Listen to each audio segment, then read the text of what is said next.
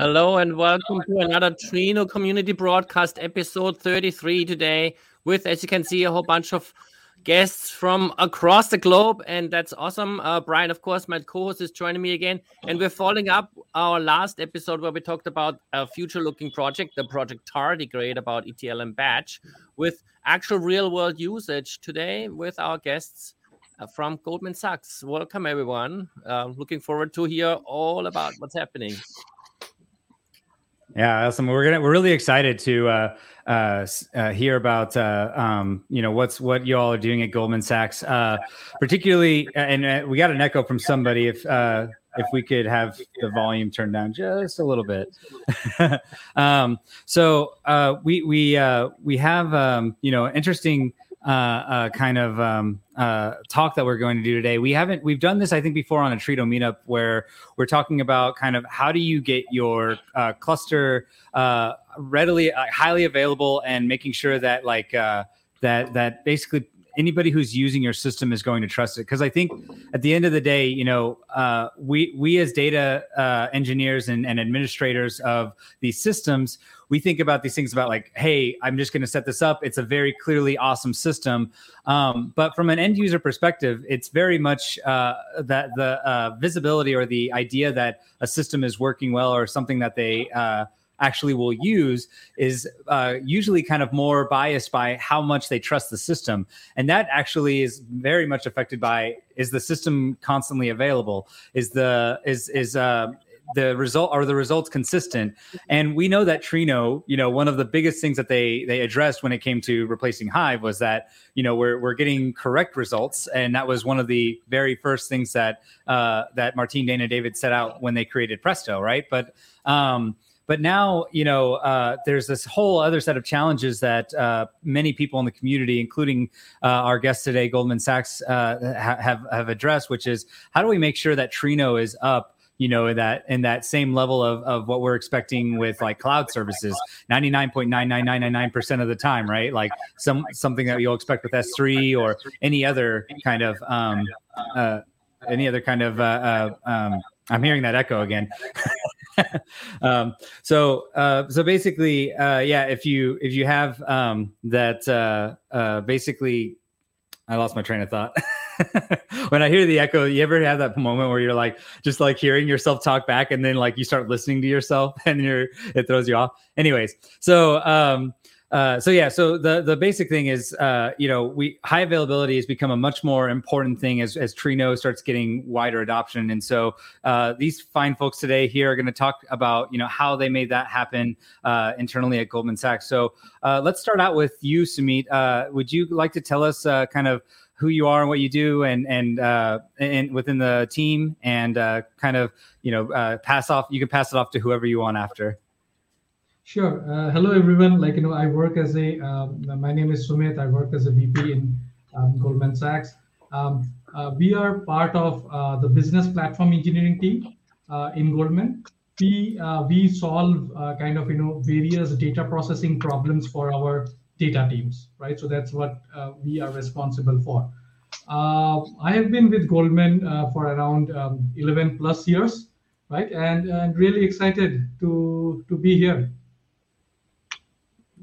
All right, it's great to have you. Looking yeah. forward to see about your experience. How about you, Ramesh? What are you doing at Goldman with Sumit? Hey, hey! Uh, thanks for having me here. I'm uh, very excited to be part of the show. So I'm working as a vice president for uh, data platform, uh, business platform engineering. So, so I mean, uh, I'm mainly looking at uh, uh, orchestration, uh, orchestration and scalability, and uh, uh, like uh, my my main expertise lies in uh, building a data platforms and uh, uh, Spark and Hadoop and all.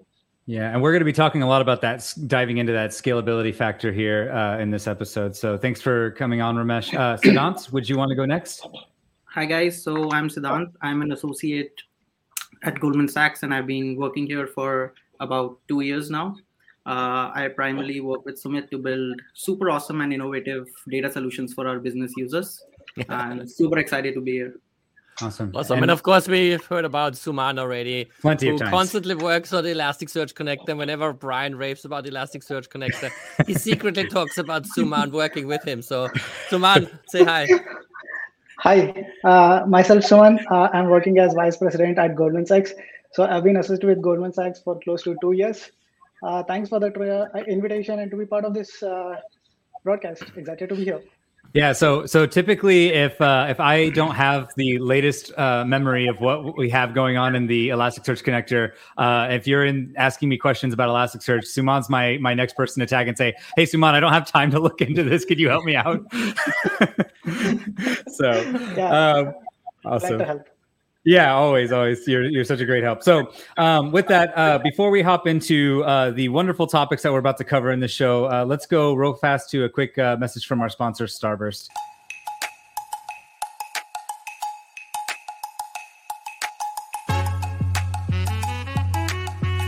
I'm Colleen Tarto. I am the Director of Engineering on Starburst Galaxy. What is it actually offering? So, I mean, I, I think this kind of like builds on some of the open source Trino stuff, but is it doing a lot more? Uh, what what kind of pains is it solving? Could you kind of uh, uh, give us a little bit of insight on on what actual pain this is going to be uh, uh, alleviating? Yeah, absolutely. And so to to think about that, I always like to go back and think about what's the difference between Starburst Enterprise and Trino, right? And so I always like to think of Starburst Enterprise as the cool older sibling to Trino. It's a little bit more mature, a little cooler. It's got a, it's got a car. It's got yeah. some cool stuff going on, leather jacket, you know. Um, and Trino is awesome in its own right. Don't get me wrong, but Starburst Enterprise is just better and a bit more grown up. And specifically, what that means to me is that with Enterprise, you get more. You get more functionality, faster performance, more connectors, more security, better management, better integration into the ecosystem of tools that you already use today, data governance, integration, et cetera, et cetera. Um, but what really speaks volumes to me is that when you use Starburst Enterprise, you get Starburst, right? You get best-in-class support from the folks who work for us, and they know Trino best because they created Trino, and they're con- continuing to contribute to Trino. Um, but Starburst Galaxy takes that to a whole nother level, right? So one of the pain points is installing, managing, maintaining, monitoring Starburst Enterprise. And so Starburst Galaxy alleviates all that, right? So it's um, a fully managed service. It's Starburst Enterprise as a managed service and more. And one last question. Is yeah. uh, going to be any free offerings coming up anytime soon? Is that on the road? Absolutely. We're building out, we've got a free trial. Um, so if you're interested, absolutely reach out to us. We are very excited about it. Um, and then we're talking about sort of a free tier. So like being able to just play around with it in your own environment and see what's what. We'll keep you all uh, up to date on when you can start to play around with Galaxy and Trino uh, for free for just a little bit and uh, get to know this incredible service called Starburst Galaxy. Thank you so much, Colleen. Thank you. All right. Well, uh, Manfred, so we've had, I mean, now that we're going to these like month to month type of show show fre- uh, frequencies, I feel like we're we're getting to this point now where we're we're got to have like uh, three or four uh, releases, especially now that we're picking up the release cadence and slowing down the broadcast cadence. So uh, tell us all that's been going on and, uh, you know, with three sixty-nine, three seventy, and give us a little bit of a sneak peek about what's about to land in three seventy-one in a day well, or two. It- You know, no sneak peeking here. It's out. oh, just get out. So we'll have to update this before we actually post these show notes. But tell us, tell us all about the uh, the three now uh, uh, uh, releases that have landed. Yeah, the maintainers have been working very hard on getting the cadence improved uh, with like uh, P R templates so that you get all the relevant information to create the release notes, and of course the quality on our cons- on our builds has been improving quite a lot. So um, it's, it's quite stable, and we can basically release whenever we want, close to. And um, we want to do that now pretty much weekly. We'll see how this works out, but that's the aim. So in, in an ideal world, with the Trino community broadcast going every month, we'll soon have maybe four releases. But we did manage three this time, with three seventy-one literally being pulled uh, last night. Um, Incredible. So the binaries are available uh, and the website is updated. But I didn't get the announcement uh, notes from from Martin just yet, the last sort of like highlights, but the release notes are live, and uh, I've uh, included some of the points below. So nice. What happened in three sixty-nine? Um, Project Tardigrade is live and kicking. Uh, so we got the experimental support for the task level retries in. Um, other related changes made it into three seventy and three seventy-one as well. We got support for uh, groups in OAuth claims. So that's very important for like more advanced security setups where your rights of what you can do actually are related to OAuth, uh, like to groups rather than tied to individual people, right? Like if you run at scale, you need to use groups. So that now works with OAuth, which is really cool. We got column comments on click on the ClickHouse connector. The ClickHouse connector generally has a lot of uh, stuff going on at the moment. You U I is working on that quite a lot, so that's that's pretty amazing. Uh, we got Bloom filters in org files now supported. So um, it's it's a property that you have to enable, but then you can get the uh, sort of statistics uh, and range information out, and Bloom filters will uh, improve the performance then. Nice. We got procedures for optimizing iceberg tables. So with a system call, you can now optimize iceberg tables directly from Trino. So you don't need to go out to some other system to manage that. Those are the highlights for three sixty-nine from Martin. For seventy, we got the C L I support working out uh, for A R M sixty-four processes. Why is this important? Well, because some of those darn developers are now using those new Macs that have the A R M processes, and they found that it didn't actually work. Um, it was just a little library that we're actually using for command line parsing, and we got that updated. So now you can use your Trino C L I to connect and query Trino stuff. Hmm. Uh, performance on org was improved. For maps and row types was improved. And then the OAuth two authentication, we also got some latency fixes in. Yeah, I've uh, seen a lot more chatter about OAuth two uh, and Slack recently. Uh, not yeah. just about the latency, but they, I think more people are trying, starting to adopt it, and we're finding, therefore, with more adoption comes more problems, and and and I guess more people define problems, and so it's uh, it's great. I love that when we start seeing these uh, fixes come through. Yeah, it gets more and more solid, essentially, from more and more usage, and yeah. um, more uh, like of those identity providers will work, and then they all like you know they all follow the standard, but they don't really. So there's always a little bit of a tweak here, yeah. there. You have to configure it a little bit differently, but it's it's really good. Uh, Trino three seventy-one, uh, as I mentioned, I don't have any highlights as such. The release notes are live, but a couple of things. Padraig, for example. Uh, recently contributed the uh, resource manager with, with database backed, and so now these files um, also support secrets in the configuration, and there's a couple other improvements there. Um, and then there are a whole lot of other things that I wanted to mention that are important. So um, that Postgres and Oracle-based uh, backend for resource groups is com- came in in I think three sixty-nine, and then in three seventy-one it was improved some more. Um, We we moved a few properties, so specifically spill order by and spill window operator. Those are like, there used to be experimental properties for spilling to disk. Um, those got removed. They're not necessarily anymore because the internal sort of workings are automated. Uh, and then query max total memory per node got removed. Uh, if you're setting that, that will uh, be ignored. There's another. There's the other uh, max total, max memory per node. That's takes that into account. So we basically just got rid of the distinction between system and uh, and heap memory. So don't need to worry about that. Um, nice. We got alter materialized view set properties in the engine. So we're going to get that into the connector soon, but at least the engine supports that now. So you can't really test that yet or use it yet. Um, there was some uh, hang. Uh, the new phased execution policy had some uh, scenarios where it was used to hang. We got rid of that. Uh, renaming schemas now works in PostgreSQL and Redshift connectors, which is really cool, right? Like actually like moving things around, not just like pretending the name is different. Um, ClickHouse Connector, as I mentioned, had a lot of improvements. So you need to look at the release notes. There's literally a couple of lines each. The Iceberg connector had uh, has now a properties table associated to each table. So you can find the Iceberg properties for every table by querying table name dollar properties. And also thanks to Marius, we have a documentation in the Iceberg connector on a whole bunch of these uh, metadata tables in the Iceberg connector, which is really useful. Um, the R P M package had a nice little tweak that the U limit, so the file size, the number of files allowed in the operating system, is now automatically updated if it is too small, because that can actually cause um, Trino not to work. And it's kind of like a hidden thing when that happens. So it's kind of hard to tell. Um, the Docker images changed to U B I. So this is uh, the replacement for CentOS uh, because CentOS is no longer supported. U B I is the universal base image, also from the Red Hat slash CentOS folks. Um, it's a bit smaller. So if you're using the Docker images, you need to find out what's going on there or check it out, because if you are used to sort of like running tools on the Docker container, some of those might not be there or might be different. So check that out. If you're just doing proper container usage from the outside, then you'll be fine. Uh, and it'll be a bit smaller and faster.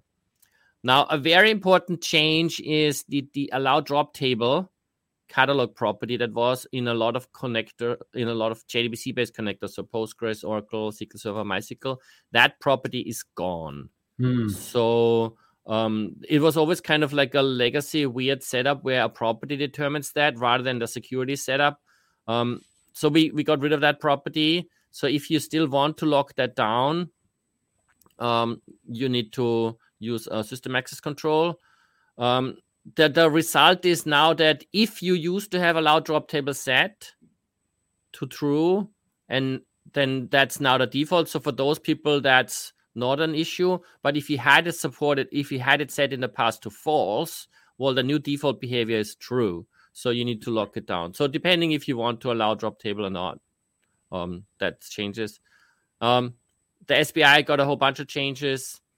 And then uh, D M L in the Iceberg connector now is uh, fault tolerant. So there's uh, the fault tolerant mode now, and specifically on the Iceberg stuff moving for- forward quite a bit. That's cool. And the tardigrade improvements are related to that and others. Are most of those S P I changes related to tardi- like adding in tardigrade features? And no, there's also some authorization ones of ah. like a can check table and stuff like that. There's a, a couple of ones. Some of them are tardigrade related, but others are also. All of them are pretty pretty low hanging fruit though. So if you have a custom plugin and you need to adapt, it's probably pretty easy to just adjust. Yeah, um, mo- most of the time, it's backwards compatible for for most of those. Uh, yeah, a lot of those, those when, when when they're initial ones, right? Yeah. One of them was a was a sort of breaking one, but only in the use case where you use that property. We're passing mm. another context in, but not no, nothing nothing major. And right. Then Kudu, we dropped support for one thirteen point one on the ClickHouse connector one. One of the changes by the was was that we support that we removed support for Altinity twenty point three because. What happened is we had to upgrade to supporting a newer version, and that dropped support for the old version. mm, fair so enough.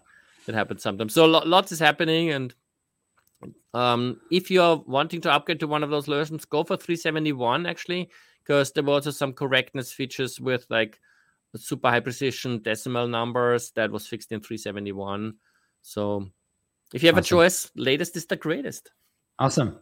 Yeah, and, and I know a lot of uh, people have been asking me, and I wanted to specifically address this because everybody's looking for uh, more, more and more Iceberg uh, changes coming up, and we promise you they're they're coming. Um, there's a, a couple more that are land- going to be landing in these next couple of releases. Uh, there, we're working right now a lot with uh, Jack Yee from A W S. Uh, he he has particularly a lot of those coming in. So I've been getting just uh, a lot. Th- that's been the particularly like top order question that's been asked to me is like, when are we supporting V two? So, uh, so, so Jack uh, Yee, uh, if any of you who, who do know him, he's he's a fantastic uh, engineer from from A W S, and he's helping us out. Uh, he created a lot some stuff, some functionality around insert uh, for for V two Iceberg, as well as. Um, updates and delete. So, so uh, those are, are being actively worked on right now. And uh, I believe that we obviously, we can never promise one hundred percent when, when it comes to these things, but, but uh, those should be on the horizon very shortly. At least update, delete, I think are, are getting very close. So. Yeah. When, when it comes to interesting new upcoming developments, I think one thing that's super awesome is that Starburst is contributing the Starburst Delta Lake connector to Trino. So yeah. Full read, write, everything support, Delta Lake. If you're on that platform, uh, connector is on the way. The P R is ongoing. I'm going to be writing and adopting the docs over, but this is coming. So that should be super exciting. We see that the Delta Lake connector is used a lot in yeah. uh, Starburst Enterprise, and that's coming to Trino. So yeah, that is really exciting. Especially, you know, there's a lot of people that want to be able to kind of use Databricks or Delta Lake or, you know, even open source Delta Lake and be able to have that interoperability between, like, let's say they want to start trying out Iceberg, or they want to start, uh, you know, merging data there with uh, using Trino to uh, or querying both, right? Like whatever, exactly. Like you have some legacy set up, or so it's really cool. Yeah. Yeah, cool. All right. Well, uh, that uh, does it for the the release notes, unless you had anything else to add before we head on to the next. Oh, no, let's head on to the exciting concept of the week.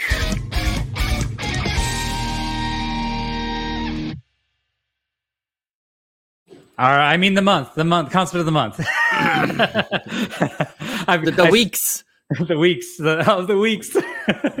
um, so, uh, so this... Um, uh month this uh episode we are going to be uh covering um in general the concept is is high availability. We're gonna actually you know go through a very tangible example of that uh with Goldman uh, Sachs uh kind of uh all of the interesting things we have here. So so um you know The, there's all these kind of uh, use cases around, you know, why people want to use Trino, and so I'm, I'm not going to try to steal too much thunder, but uh, there's, you know, there's things like, uh, and and by the way, I, I'd heard of this before. I've heard of last mile E T L, but I had never actually like dug into it until literally right before this episode, uh, and I was like, I knew that it was kind of like it, it makes sense, right? It's the last it, last uh, part portion of E T L, so it's kind of like, you know, replacing that uh, that last little bit of of um, you know, data lake style. You do, you've done all the E L part, and you're doing a couple more tra- tra- uh, uh, transformations before the data is basically ready to be uh, pushed out to in, in the form that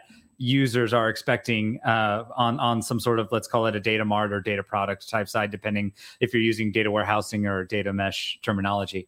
And so, uh, so these types of uh, queries, you know, a lot of times are are difficult because you, you're still having to run this E T L. It's it can get really slow uh, when you have to basically tell the user, oh, you need it in this format, you need it done this way. Well, we have to run these couple pipelines beforehand, and of course, that that type of uh, that type of uh, use case gets much more uh, accelerated when you're using something like Trino. So, uh, so I'm going to pick on uh, Sumeet. Could you kind of give us the the background uh, without me butchering uh, your your particular use cases uh, too much uh, about you know what kind of drove uh, the adoption for Trino uh, and and the kind of uh, um, necessity for for bringing Trino into your ecosystem, and then you know. Once you had it landed, what kind of grew that that uh, you know that that um, necessity larger and, and made you maybe other extra use cases that may have uh, expanded that uh, from from the initial one? Oh, and Sumeet, you're on mute. Sorry, thought I'd let you. Yeah. Oh, still on mute. There you go. Okay, can you guys hear me? Yep, can hear you. Okay, awesome. So, uh, so like you know. Uh, As you all know, right? Like as any organization, like you know, we deal with various type of data sets. Like you know, uh, to give an example, we we uh, we deal with uh, data sets like you know transactions, valuations, a um, uh, lot of kind of you know refer- accounts and products reference data, right? And all these data sets, based on like which application it is associated with, uh, get stored into kind of you know multiple uh, uh, multiple uh, like you know different data sources, like. Few can be uh, something like um, uh, H D F S storage, like file-based storage, H D F S S three, or or some something like R D B M S, or mm-hmm. some um, some document stores, right? Like you know uh, the the ones that we mentioned, like Mongo, Elastic, right? Now the problem that we faced, or the the, the problem our users were facing, was like you know how do we uh, how do they kind of go ahead and kind of access that data which is residing in multiple different um, stores, right? So that was kind of a uh, the problem that we were facing, right? And um, as you mentioned, right, um, uh, the obvious solution every, every like you know but that that we have been doing was the last mile E T L, right? So the idea was to kind of you know pull in all this data to one place and give our users access to it, right? Mm-hmm. Yeah. Uh, again, the problem with that is. Uh, E T Ls are very costly, right? And and also like you know when users are starting uh, like you know started exploring the data set, they don't even know at that point of time what data sets make sense for them, right? So they're just browsing through the data, and mm-hmm. for that setting up an uh, E T L is kind of a overkill, because yeah. setting up a pipeline on a or a or a E T L uh, uh, needs a lot of kind of you know time to stabilize, make sure that they run every day. And once they have run, you have to do reconciliations, right? To make yep. sure that the data has like moved from point A to point B, right? And one, after that, you have to do break analysis and even fix it, right? So yep, that yep, that's yep. a, that's a very costly affair, right? Yep. And we wanted to see, like, you know, if we can do something different, right? And then um, kind of, you know, uh, have the same functionality, make uh, make uh, uh, make this data available to our users by reducing or by, like, you know, avoiding uh, the last mile E T L, right? Yep. That was one. The other point was, like, again, interacting with these multiple data sources needs different ways of, of, of accessing the data, right? Uh, and, and that becomes a bit of problem, and, and it's it's a kind of a learning curve for our users to learn new ways to access data. Yeah. Right? So yep. We wanted to give them something like a common language which they already know, like something like a S Q L to access that data set, right? So it makes life easier for everyone, right? Uh, and the third one was kind of, you know, how we can make, uh, allow them to kind of, you know, do cro- do cross-reference across data sources, right? Yeah. Like how do they analyze data across data sources, right? So some kind of federated join, right? Yeah. What we realized very quickly, right, like, you know, unless and until you are doing this cross uh, data source kind of, you know, uh, lookups or, like, you know, uh, joins, uh, like, you know, it's very difficult to derive insights out of it, right? Yeah. So that was kind of uh, uh, the main reasons for us to kind of, you know, start looking for uh, some solutions like like Trino, of course. Fair enough. And so so you you now uh, have all these problems. Um, and I'm actually kind of curious, you know, where where did Tre- who, who brought Trino to the to the table first? Because uh, you know we're we're looking at uh, something like this, and uh, it's it's.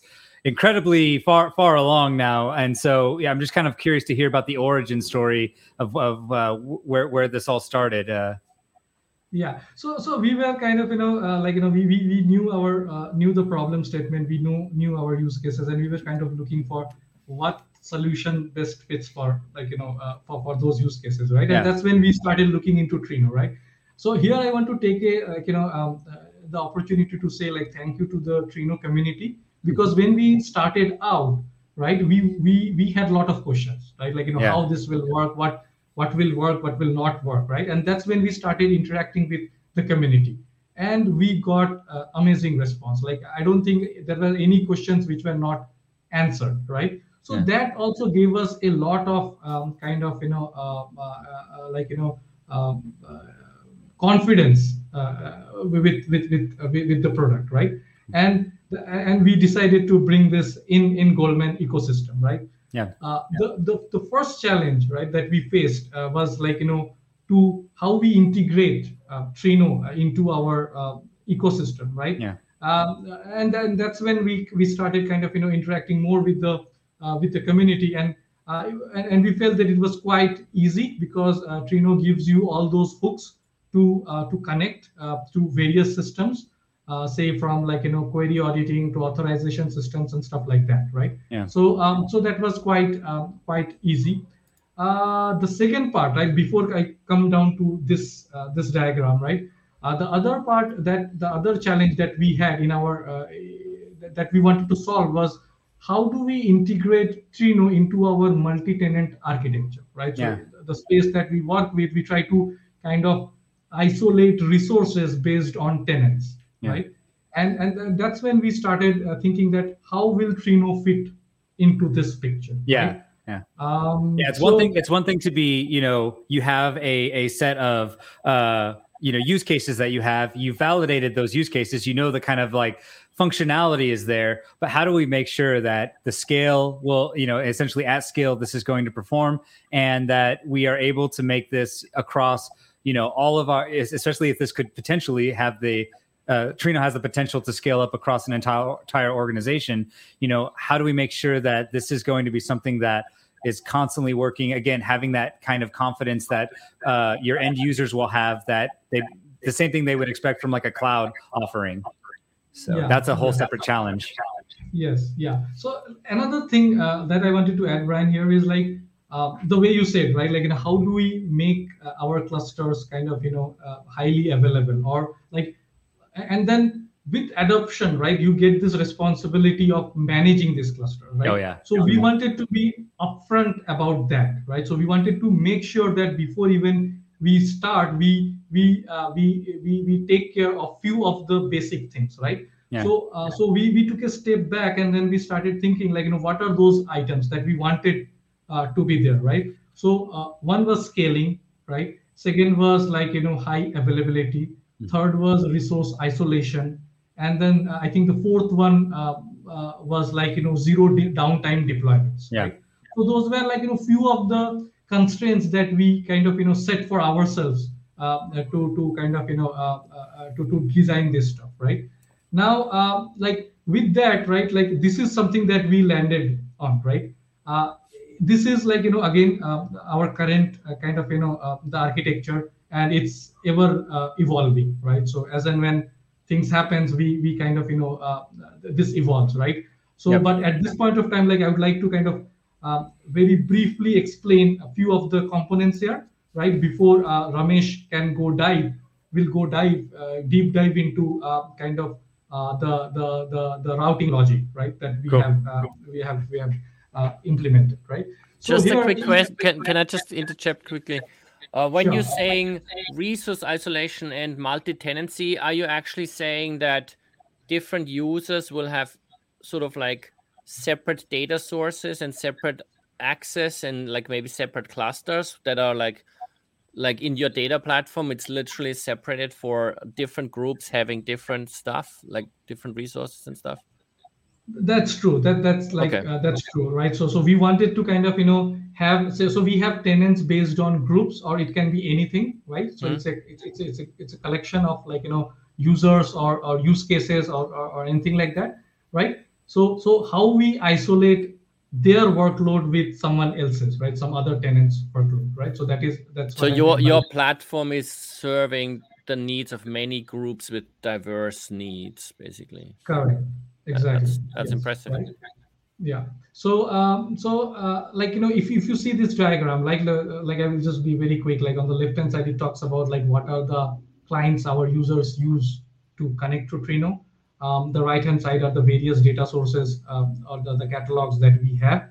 Uh, the below one, the, like the common services. So, so these, they become the kind of operational backbone for our clusters, right? So we need these common services to manage our clusters, right? So one is metadata service, which um, I think Ramesh will uh, explain in details at the uh, at the later uh, later part, right? Other than that, you have the authorization system, uh, right? Like the, the credential store. Uh, we have the query audit, right? So where we kind of, you know, store all the queries uh, that gets fired, uh, and and then we derive kind of, you know, uh, like, you know. We, we figure out, like, you know, what kind of queries are, are being run, and then uh, get statistics out of it, right? Nice. Uh, so so so so these uh, so these uh, common services are, are really important for us to manage the clusters, right? So um, now coming down to the picture here, right? Like, you know, uh, I don't want to spend much time.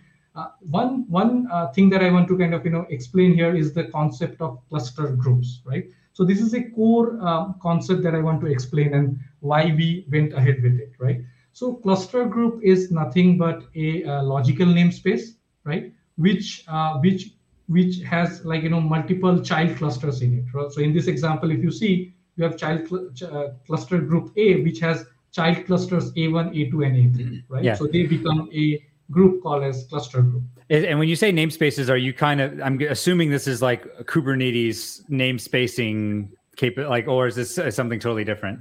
It, it's totally different. This is oh, like, okay. you know, our custom namespacing, our model okay. of how we want to kind of, you know, uh, have the uh, the cluster setup and the token. Fair enough. Right? Fair enough. Okay. okay. Now, uh, now, so now what happens is, like, whenever a query comes or, like, you know, any any load comes or any request comes, we we kind of, you know, route that query or the load to one of the cluster groups, right? So uh, that is again, like, you know, uh, we will discuss later uh, in detail, right? So with for based on some mapping, we go and we we will kind of, you know, uh, direct it to one of the cluster groups. Mm-hmm. So when the when the load uh, like, you know, uh, comes to uh, like, you know, uh, a cluster group, we distribute that load between the child clusters, right? Yep. So in this case, if you take the cluster group A, uh, Uh, the queries uh, which are which are coming for cluster group A will be distributed between clusters A one, A two, and A three, right? Mm. So is that on uh, a per user basis, or like like it doesn't it have to stay sticky though, like for a user in that's a, that's session? a very yeah like, yeah, you know, yeah. Good question. is a very good question, and we will cover that, right? Like, I think awesome. we will cover that at the end of it. Right? Awesome. So that was one of the main challenge that we faced for, for this, right? So we will we will will kind of explain that, right? Great. But few things that that this cluster group concept helps us with. One is scalability, right? So say uh, there is too much load coming for cluster group A, I can add another child cluster, right? So what it happens is that load gets distributed in between multiple child clusters, right? So that way loads gets uh, kind of, you know, uh, distributed, and we can sail uh, horizontally, right? That is one thing. Second thing is we make sure that the, our child clusters are in different data centers, right? So if, if something happens to one of the clusters, child clusters, we still have other uh, clusters in the other data centers to serve the request, right? So that kind of, you know, uh, gives us that high availability at all times, right? And the third most important one, like, and which we face on a day-to-day basis, is uh, uh, the maintenance, right? Any maintenance of any child cluster. So what we can do is, if say A three we want to bring down for maintenance, we can inactivate A three. So what happens is once we inactivate A three, all the new requests will get distributed between only A one and A two, right? Mm-hmm. Then we can bring down A three once it has drained, all the requests have drained, do the maintenance, bring it up, and add it uh, add it to the uh, cluster group, right? And it automatically starts kind of, you know, Uh, uh, load balance between uh, and the child I, I guess we're going to be probably be covering in this in the next section, but uh, yeah. but I want to ask the question just in case, like, it, so how how uh, basically all of that information about what's up, what's down, the stat, different statuses across all the cluster groups and all the different uh, clusters is all going to be maintained in that kind of Envoy slash distributed cache segment, right? Yes. So we okay. have this metadata service, like, which is kind of, you know, our uh, which which manages all the cluster mappings and all the information which is required to make the decisions. Right? Okay. Uh, so so that's how we do it. But yeah, in the later sections, like, I think we will will will explain more. Uh, Sounds great. Yeah. Okay. So it, was that uh, and anything else you wanted to add to that before we? No, I think, like, you know, this is uh, like, you know, I, I want to kind of um, uh, if we can go to the next section, and then uh, Ramesh, can you uh, uh, kind of, you know, uh, help us understand, uh, uh, I think, the, uh, the dynamic query routing and the components? Okay, great. Uh, so, so yeah, uh, Ramesh, let me pull you up here so that, and then uh, Sumit, I'll keep you on here and just put you on mute for a sec. And then uh, why don't, uh, Ramesh, you you kind of cover, uh, so so correct me if I'm wrong. This is, so this is dynamic query routing. We have the cluster groups here in relation to this. Right. That's kind of what we're seeing here. And then we have yeah. these Envoy routers over, over here. Yeah. That's, that's these two pieces in the, in the diagram. Uh, and then a distributed cache. This is per, this beta manager is this metadata service. Is that correct?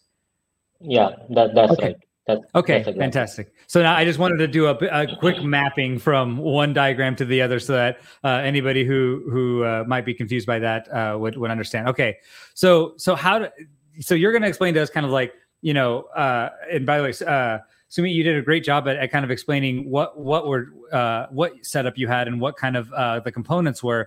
Uh, Ramesh, could you tell us a little bit about, you know, how that how that that's all achieved, like. How does uh, a when you submit a request, how do, how does it know, hey, we can't submit to this cluster right now because it's currently being uh, taken down for uh, an upgrade, or or it's got some issue, so where it's something's getting replaced or or something like that. How how does how, how do we keep track of all of the chaos that's going on in this? Uh, and I don't want to call it chaos, but the but the very dynamic nature of this environment. How's that captured? Yeah, yeah, all right. So let, let me let me uh, give us some few motivations behind uh, how did we arrive at this uh, setup. Okay. So okay. so so if you look at our infrastructure, we have this uh, more number of small clusters instead of uh, one big giant cluster, right? So I'll mm-hmm. I'll tell you why it uh, makes more sense to us, and uh, like so we ultimately what we wanted to achieve is we, we wanted to limit the blast radius in such a way that one tenant is completely isolated from the other tenant. Right, so so we ended up creating a, like kind of a dedicated cluster for each of these uh, different tenants, and uh, so some uh, set of use cases, and uh, as well as for uh, uh, like you can think of uh, it, it can be one uh, for a testing use case, right? So we ended up building like more and more uh, clusters for individual use cases, and then we even have added uh, some of the redundant clusters in each of these groups to make sure there is some outage happens, then we will fall back, uh, right? So, so the, the, uh, and then there is this other reason uh, why we wanted to, like, uh, kind of like uh, we had a more more clusters. We wanted to differentiate between different kinds of workloads. So you have a batch workload, long running, long long living queries versus sub-second queries, uh, metadata queries, which are or or interactive queries, which are uh, uh, uh, coming from dashboards, right? So it, it's impossible for uh, anyone to uh, like uh, uh, balance or tune the cluster for both of the workloads. Or we don't want our subsequent queries to wait for uh, uh, long running queries to finish, right? Mm. So that's when we started thinking towards like uh, we uh, like uh, so th there is this new challenge at the time. So how do our users connect to this uh, kind of setup, right? So how do they seamlessly connect to this new new setup, right? So so that's when we thought uh, like we we started thinking in the direction of uh, we have to have a kind of a discovery service, mm-hmm. which is intelligent enough to uh, make sure that which user has to go to which cluster and uh, make the maximum utilization of the resource, and none of the clusters are idle. Right? Uh, are certain Oh, sorry, I didn't mean to, I, I want to quickly cut you off for just a second to say, like, are different cluster groups getting different size of workloads? Are, are you kind of designating certain cluster groups for different workload types? Uh, or or is this kind of, uh, if you make this request or you start to sense that the queries are these larger or longer running queries that are more resource intensive, do you have to, does, does the system, is the system able to kind of adapt and figure out on its own, we need more uh, nodes brought up in uh, for in this cluster group because we need to essentially be able to adapt for for a newer workload that's coming in, which is heavier, much more resource intensive queries? Um, Yeah, yeah. If you look at uh, different kinds of workloads, right? The batch workload uh, will be having a, like a kind of like different setup versus uh, interactive queries. So we wanted to separate that, and then in such a way that uh, this this is kind of like capacity planned before we start dedicating a new cluster. Is the cluster group, like, let's say, is cluster group two kind of like the cluster that handles all the big, you know, or the cluster group that handles the larger queries, or is that like a static setting, or is there something more dynamic going on there? Yeah. So, well, Brian, uh, so what? So, so the way we do it is like, you know, it, it is something like based on the application and based on the users. Like, you know, we we we figure out what are their, like, you know, requirements. If we yeah. see that this is one application which is coming, which is going to kind of, you know, uh, like, you know, uh, throughout the day, uh, like, you know, fire queries. Uh, we don't want to mix that workload with, say, a ad hoc uh, query or analytic kind of use case where yep. uh, the yep. guy, like the, the user who wants to just fire some queries throughout the day will get bogged down by uh, this application, which is kind of, you know, continuously firing queries, right? So at that point of time, it makes sense for us to to to kind of separate those two workloads, right? Two okay. different cluster groups. And that's so happening the, dynamically based on the like statistics that you're pulling from these queries. Is that? So so that is not like dynamic there. So we map those users to that cluster group. Typical. Right? Oh, okay. So that's, that's, it is, it is a much more kind of like this user uh, in, in traditionally or, or upfront has requested, hey, I need these yeah. resources and uh, map me to, map me to the big cluster, you know, is kind yeah. of what. So, so, yeah, okay. so that happens during the onboarding process when we figure out what kind of application it is, what will be their requirement.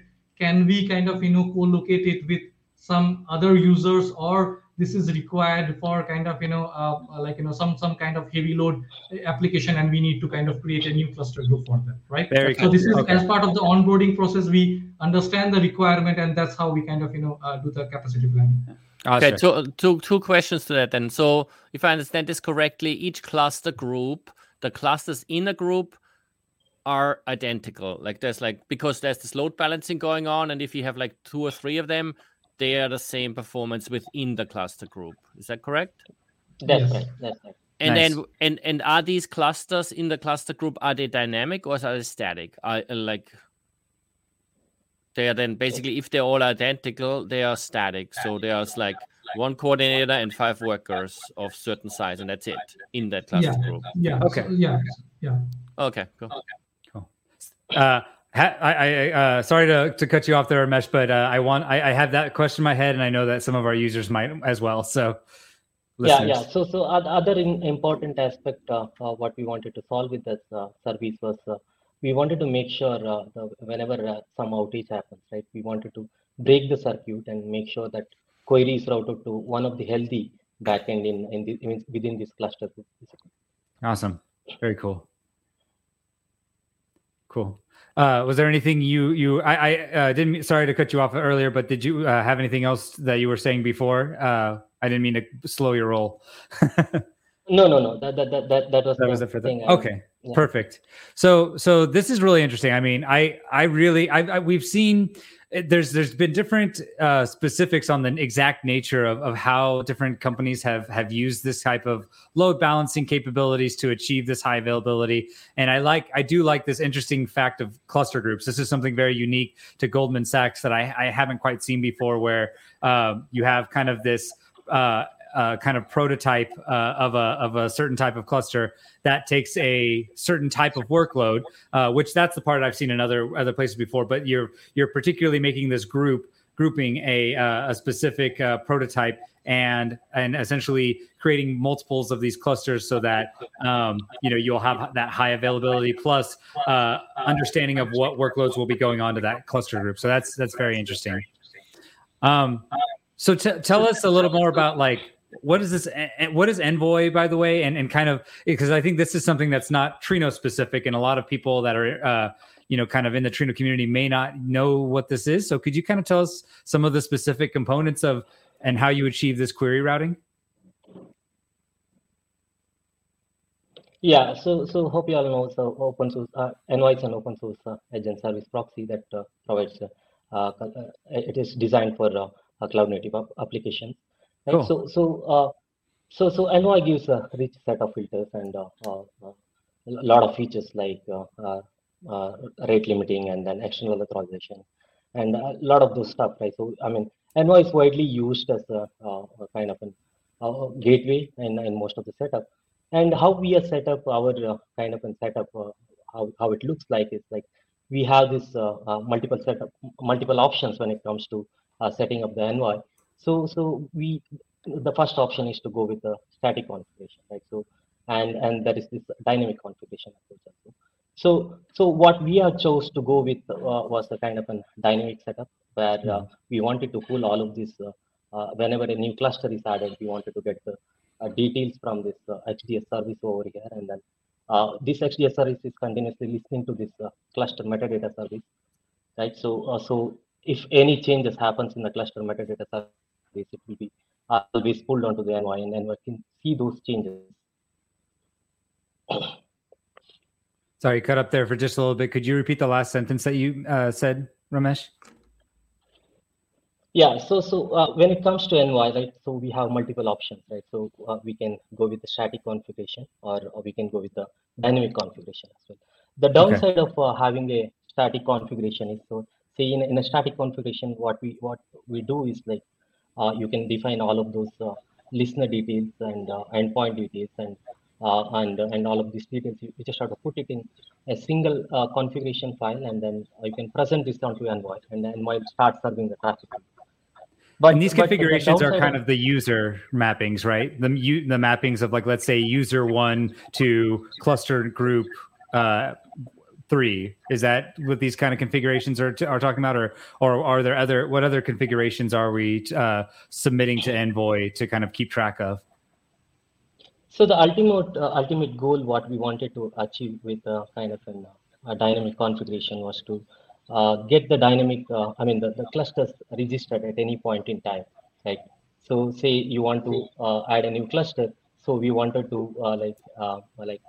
head on to uh, the cluster metadata service, which is exposed, and uh, we have a A P Is around that, and we can uh, we can we can we can just post a new request onto uh, create creation of the cluster, and mm-hmm. and then then uh, there is an H D S server, right? So th- that is keep on listening to this, right? This is a kind of a setup we can achieve where uh, where we can get uh, uh, the uh, like. The newly added cluster will be visible inside the Envoy. Got it. So these are the actual configurations that like define the clusters that uh, all the different node groups and things like that. And then if you need to update those, you submit that, and then Envoy is going to take care of of essentially notifying everybody who who needs to, all the different services that need to know, hey, this will we'll bring up this new cluster and it'll start executing on that. Is that basic idea? Yeah. So something like, uh, so uh, like uh, th- th- this is the service through which we add a new cluster, remove a new, remove a cluster, like bring down a cluster from maintenance, have a mapping between a kind of a cluster group with the child clusters, right? So yep. This is the information that, that we store in, in the metadata service, and that gets pushed to Envoy using the G R P C uh, service, which is the okay. control plane. And then uh, Envoy dynamically on runtime gets this change and then and, and reacts, right? So uh, based on those those changes, it, it identifies a new cluster has come in, and then I need to register it, right? Okay. So all those kind of uh, configuration uh, of adding a cluster, removing a cluster, uh, bringing down a cluster happens uh, through that metadata service. Does that metadata service also understand new users or new groups coming on, and then those having to go to different clusters and stuff like that? Yes, yeah. So, so, so one thing that, so there are basically three types of configuration. One is Uh, the definition of a cluster group, that is one of the models, mm-hmm. cluster group to the child cluster uh, uh, mapping, and then user to cluster group mapping, right? So okay. those are the three main kind of, you know, uh, uh, mappings that we uh, that we have, and based on that we can kind of, you know, um, like, you know, do do all those kind of operations, right? And all your client interactions, like from notebooks or T D P C driver apps or whatever, they always end up using the user's credentials or whatever. So then Envoy knows that's the user X, and so he goes to cluster group Y, and then that's that's how that works. Do you have use yeah, cases yeah. where the same user has to, in different scenarios, go to different clusters? Yeah, so so we we have that, and then this is something like, you know, uh, what what we that we are kind of, you know, uh, implementing currently as we speak is uh, like, you know, we are we are trying to give them Uh, this concept of your default cluster group mm-hmm. versus the a list of allowed cluster group, right? So if you like, like mm. the, the way we will, we want to do it is like, you know, you can pass a client tag or any. I was other just gonna say you can use the client tags. Yeah, right. You can you can use that use that to hint uh, the the yeah. router that uh, get me to this cluster yeah. group, right? Okay. So uh, right, and then if you don't give anything, it will again uh, put default uh, like you know, route it to the uh, your cool. your default cluster group. Another okay. thing that I wanted to kind of add here is like, you know, when we talk about cluster groups, we have kind of, you know, three types of cluster groups, right? So one we have, we call it as a default cluster group. One are the named cluster group, the example that we showed, like cluster group A, cluster group B, right? And then the third type is the uh, fallback cluster group. So hmm. so why why we, we created all these three was like, say you are a new user and you are not mapped to any cluster group, right? So you will always go to our primary cluster, right? Which is the default cluster, right? So you yeah. will always land up somewhere, right? Yeah. Now, tomorrow, if I want that, okay, based on your use case, like, you know, I want you to route to somewhere else, that's when I will do that mapping and then say that, okay, your request will be routed to a certain cluster group, right? Mm. And then the third one, the, the fallback cluster group is like, if in the whole what do you call it, like, you know, the whole routing, if anything goes wrong, so say we are not able to determine which cluster go. group you have to go to, it will always be hard-coded to that uh, you know, fallback cluster group. Gotcha. Right? So so so we like so so those are kind of three layers that we created ourselves to make it more resilient, right? Yeah. Uh, yeah. So but the, uh, the in those plan. different cluster groups, in in the clusters in there, are the catalogs configured then the same? Yeah. So at this point of time, like, you know, uh, oh, okay. in from looking at our use case, we have not yet, but I think like in near future, it may change. That's what I'm saying. Right. So at it this always point gets of more time, complex. It never gets simpler. It's more complex, right? So, so we wanted to make it simple from an operation perspective, where we are saying that all our cluster groups kind of, you know, have the same thing. It's us, like, you know, who are, who are the admins can kind of, you know, route the traffic based on like, you know, uh, what is the best, right? So that was. Yeah. Uh, th- that was the idea. But but, right? but ultimately, all the different clusters end up talking to the same underlying data sources via the same queries, or like the same catalog names. So a query is theoretically portable from one cluster to the next, and even from one cluster group to the next, theoretically. Yeah. Apart yeah, from if the like, load is not suitable, right? Yeah, so so but, but again, like you know, normally what we have seen when we have like you know this tenant base and different kind of you know this this demarcation, right? What happens is uh, uh, mostly like you know each group will have their own data sources, right? And the oh, okay. other so groups will not have access to them, right? So so that's how we kind of you know uh, separate, and it's working well for us at this point of time, right? We we, we really don't see any issues uh, with, with that management, right? So okay, cool. uh, but but again, like you know, as I said, like you know, this is a ever-evolving architecture, and as and when uh, new requirements hit us, we will kind of have to kind of uh, uh, make changes. So I'm yeah. going to ask you a total like abstract question uh, that you know may or may not have an answer yet. But I'm curious. You you take in all these kind of statistics, and you're restoring a lot of these kind of query histories per user, and have all this information. Um, is there any drive to kind of push towards like uh, up making instead of having to do that upfront like you know, contract with, and you on the onboarding process, this is going to be where you can route to. And obviously, you know, you'll, you'll have the hints, but, uh, so that, that's probably making me think you're, you are going in this direction, but, uh, are, are you ultimately, is there a North Star goal to kind of head towards trying to have the system automatically kind of manage that, uh, that, that, uh, you know, where you get routed dynamically based on previous usage, based on, so a user, you know, over time has been slowly ramping up their usage or slowly ramping down, you might automatically start moving them to a different uh, cluster based on their previous usage or recent usage. Yeah, that's a really interesting use case, right? So, yeah. uh, so when we were kind of, you know, kind of developing it, we we always had that in mind, right? So what, yeah. what we have is like the, the way uh, Ramesh explained, right? We have this router service, right? Yeah. Router service kind of is responsible for making that decision that which yeah. cluster group it has to, right? So that cluster, that that router service is is kind of a, a component which we can kind of, you know, it needs more metadata to make that decision, right? Yeah. And yep. we can independently kind of make it uh, more kind of, you know, uh, feed, feed, feed it with more metadata to make more intelligent decisions, right? Yep. yep. So, so that is definitely kind of, you know, uh, on our roadmap, and as and when the requirement comes, we will be kind of, you know, uh, going going that route. Right? Awesome. So, yeah. yeah.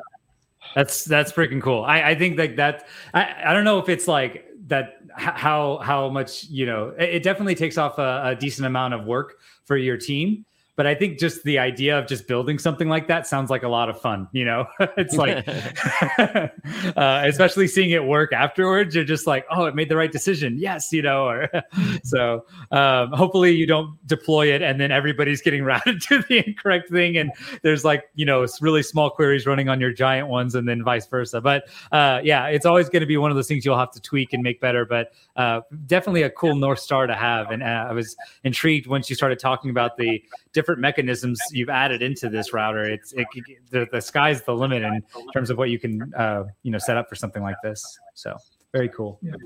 So, so um, one thing like you know I think uh, uh, I think we wanted to uh, we want to cover right like Ramesh, do you want to cover the the, the the main challenge that we faced and which which Manfred kind of you know mentioned, and then how did we solve it? Because I wanted to kind of you know get to it before we forget. Yeah, yeah, sure. Uh, the the session affinity problem, right? So, so, it, so when when we started uh, with that problem, right? So it was very hard for us to find out. Say say if you have a simple A P I, right? It is uh, so easy where you can just come up with a, a stickiness a header or something like that, and then it will it, it will it will make sure the load balancer will make sure the queries are in, uh, sent to one of the backend. But when it comes to Trino, so it, it's a little bit more challenge because of the way how the Trino J D B C is, right?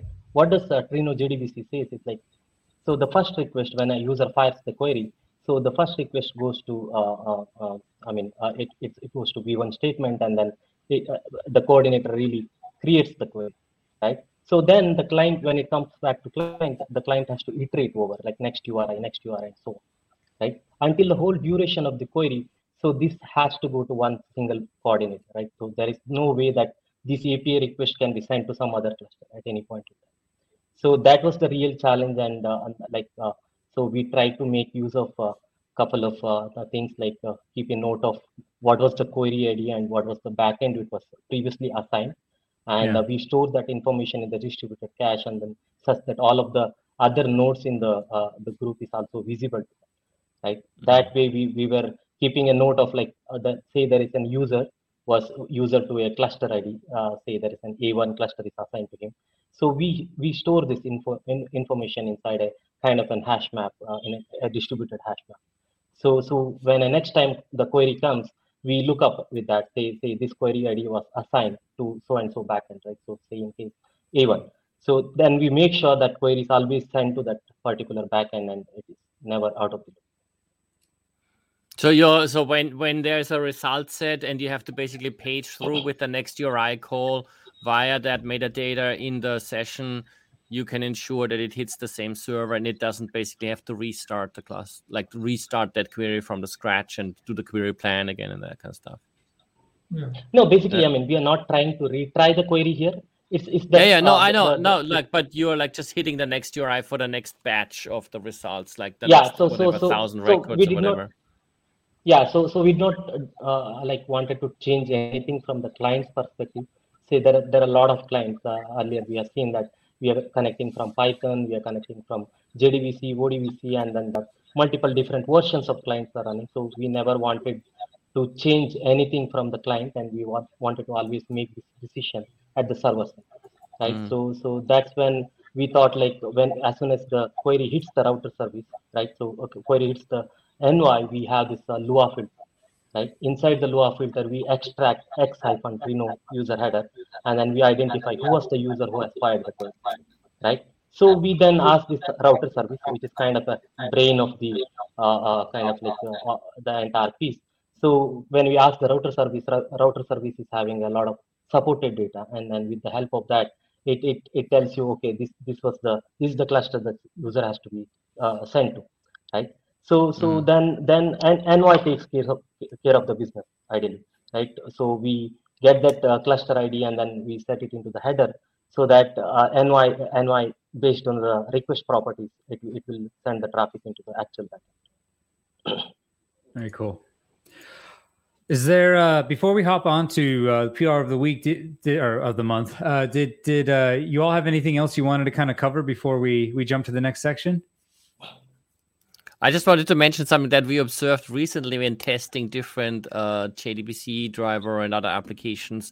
When a lot of those tools actually don't really properly treat that next U R I thing and when they batch through, but instead they start the query from scratch. The Trino has to plan again, and then they just jump to the so-and-so page. So it actually makes a difference what client you use in terms of how it hits the cluster. Um, which is kind of interesting that it doesn't necessarily always work, and they don't have the like they don't fully understand that there is a session and you can just go next U R I and get more more results. Instead, they start from scratch. Um, luckily, Trino's planning is very fast, so it doesn't have too much of a negative impact. But when you look closer, it's quite interesting to to dig into that a bit. So hmm. just thought I'll mention that. Interesting. Well, thanks, Ramesh Sumita. That was really cool overview. I'm actually really excited to see, to hear, uh, you know, as as things progress, if we if you all do get to that uh, uh, that really cool uh, dynamic routing uh, uh, kind of euphoria, uh, let let us know, and, and we should uh, we should do a show on it at some point in the future. It's really interesting stuff, and I think it's a lot of what uh, a lot of the people in the community are trying to set up themselves too. So I think this will be a good inspiration for all of them. Sure. Thanks. Yeah. Sure. yeah, I like I like this. I like the idea of having multiple identical clusters that are not crazy dynamic and just yeah. like, suitable for the start, and then ensuring the uptime of that. It's, it's very very customer focused and it's very good. Nice. It is really good. Yeah. Okay. Well, with that, let's head on to the P R of the week.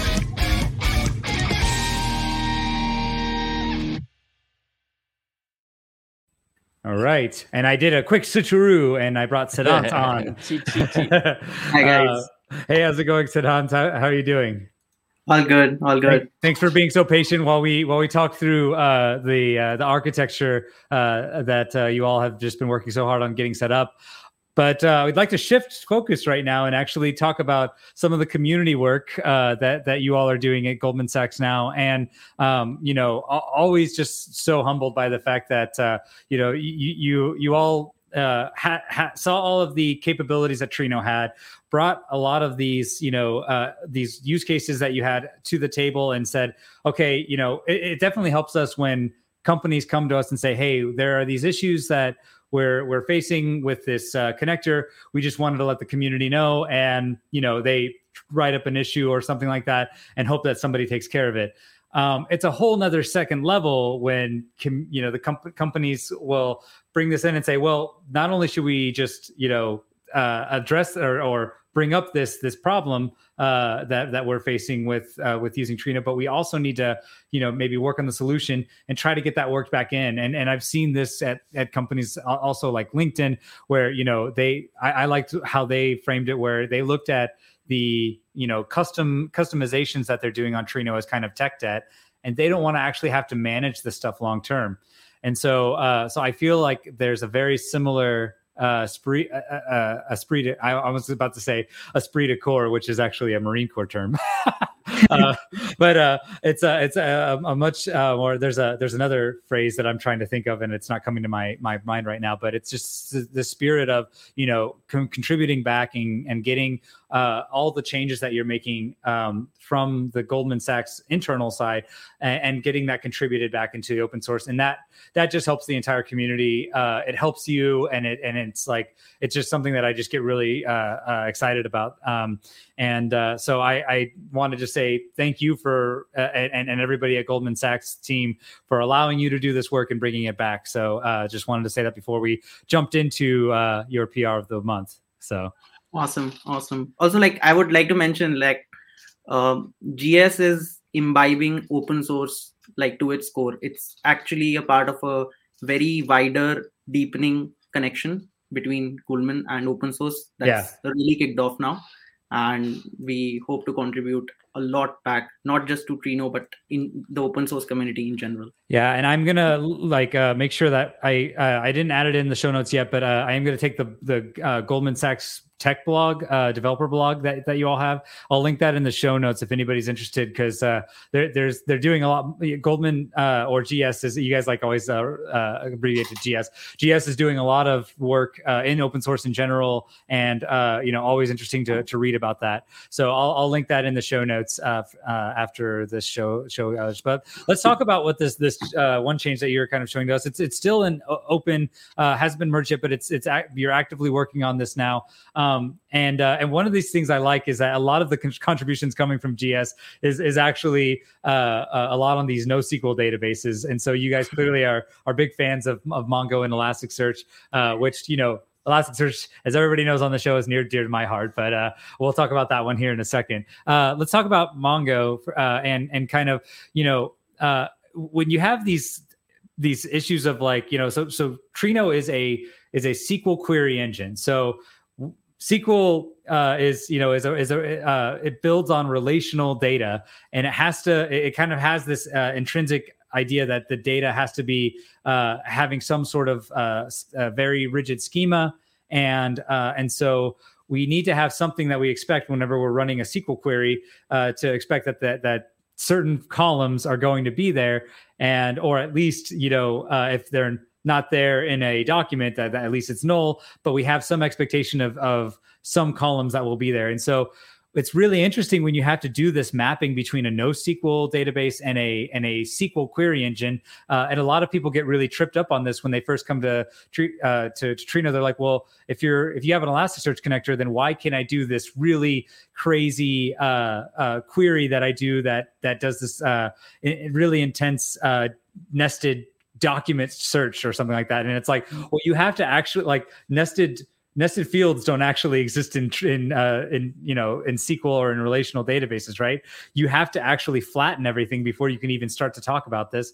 But then there's other issues like where, you know, naturally one of the big drives of NoSQL was to not have to enforce schemas, and so it's not like a a an immediate uh, uh, part of the design for any of these databases to really push schema as a as a first class citizen. So you have to do this kind of weird finagling with with how do I represent a schema on something that doesn't have a schema. So so could you kind of talk a little bit about, you know, how how, how the MongoDB Trino connector represents that schema today, and then what you're trying to do to fix that? Sure, Brian. So, um, as we started to uh, grow our Trino data sources, right, in the org, uh, as we started to onboard more and more different type of data sources, we soon came at a spot where we had to onboard uh, business users with uh, use cases where we have to get their Mongo data sources onboarded because they want to start querying it through a unified manner, right? Um, But what we realized was soon is that being a common virtualization layer to different users, right? Uh, you very often, as a system user running the Trino deployment, you will not get a write access onto the databases uh, where the client's data actually resides, right? Clients here being our business users, right? So uh, it gets really tricky here because the current uh, the Trino uh, MongoDB connector, what it actually does is, see, it has to infer a schema, as you mentioned before, right? Uh, it, it has to somehow infer a relational schema to start querying the collections in a relational manner. So what it actually does is it creates a meta collection within the same database, right? Where it is querying the other collections for the user. And it starts to infer the collections you're trying to query, the, infer the schema for the collections you're trying to query. And it is going to start writing these inferred schemas into that meta schema collection, right? Yeah. Now, the tricky part here is you're actually creating the collection within the same database where the client's data is residing, right? So, uh, as I said, being a common virtualization layer to different MongoDBs, you would not have the um, access to actually go ahead and start writing or creating collections within their database, right? So, what we uh, set out to do was we wanted to isolate that layer where the Mongo connector is actually persisting this schema information and separate it out into a different database on the same cluster, which would actually not have the user's data, right? So that is a database we could get access to. And while the original database and the collections within that database, we would only require a read access like yeah. any other connector, yeah, right? Yeah. So we wanted to isolate that storage layer. Um, But I think the, what challenging part here was like when we built this feature, we wanted to ensure that uh, we make it backward compatible, right? So it should not be like people who are currently running their Trino clusters and they who are currently querying MongoDB sources. The addition of this feature should like not hamper uh, the current design or the current running versions at all. Yeah. yeah. Right. So. So so so it's it sounds a little bit like. You want a met, like I mean this is like uh, related in a like more Hive kind of thinking way, but it's kind of like you want to separate the meta store from the data from the object store, in in a way, right? Like the actual data from the metadata, that's the schema registry. Now I have a silly question around that though: is that going to be another Mongo database, or are you putting it in the relational database? Um, currently we are putting it in another Mongo database on the same Mongo cluster. Okay, mm-hmm. so you right. don't have any additional infrastructure to haul up. Right. It's just transparent. That's cool. Right. I, I'm wondering if it makes sense too to like, you know, if it, if it, at some point, you know, uh, one thing we do on the Hive side is like you could actually just dump it to like a file, right, and then just use that file. Like that's the that's the most basic, simple, simplest thing. It wouldn't be a production use case, but it would be something good to like get something up, get somebody up and running if they're just now starting to play out, play, play around with the uh, the connector. That's more of a internal brain note that I'm just making it's, it's right like now. The, it's like in the iceberg connector where you end up having like potentially working towards having multiple meta stores, and it's yep. a plug and what they say they used to say in Windows, a plug and pray. Yeah, plug and pray. Yeah, exactly, exactly. Cool. Well, this is. I mean, this is huge. I I, I get. I, I I'm not saying I get a lot of Mongo questions in general, but when I do, this is probably accounting for about seventy-five percent of the Mongo questions I get, is particularly around this connector, and it's a permission issue, or it's like right. the, for some reason the the database is not able to be accessed or read, or some sort of reason that go, comes around this. So so this I think is going to help out a lot of people who you know are, are are new to the connector, trying to get started, as well as people who just are know know what's going on, but they just they don't have a way to work around it. So this is going right. to be great for that. So th- thanks for uh, uh, bringing that in. And so, um, so wait, just before you jump off, so what's the status? I see it's currently open. Um, yeah, are yeah. you have you just started on this, or is it all like sort of prototype level, or is it close to getting merged? I see you're working with with Yua and Asha and Suman, so um, you're in good hands from the maintainer side of things. That's right. Yep. So uh, I feel uh, like the maintainers are doing a very good job, and they are very helpful in providing very good review comments. I do have just a few uh, review comments to address, and I think it will be it is it will be in very very soon. Awesome. Nice. Well done. Yep. Awesome. That's- Well, Sadan, thanks for uh, for contributing that. And and this this episode, we're going to do something we've never done before, which is we are going to bring on yet another P R of the month week.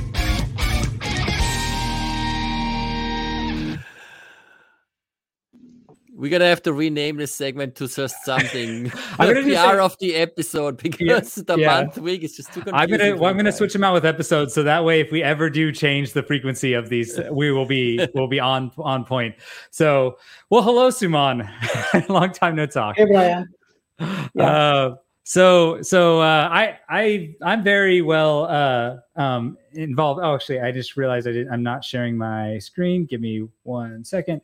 Um, I am very uh, intimately involved with the this bonus P R of the month, uh, which uh, is is uh, covering something that uh, I, I actually think I opened up one of the this one right here. This uh, issue quite a while back, uh, February of twenty twenty. Um, And this also gets back into another similar kind of like mapping some, you know, NoSQL database to Trino land, and it becomes really difficult, right?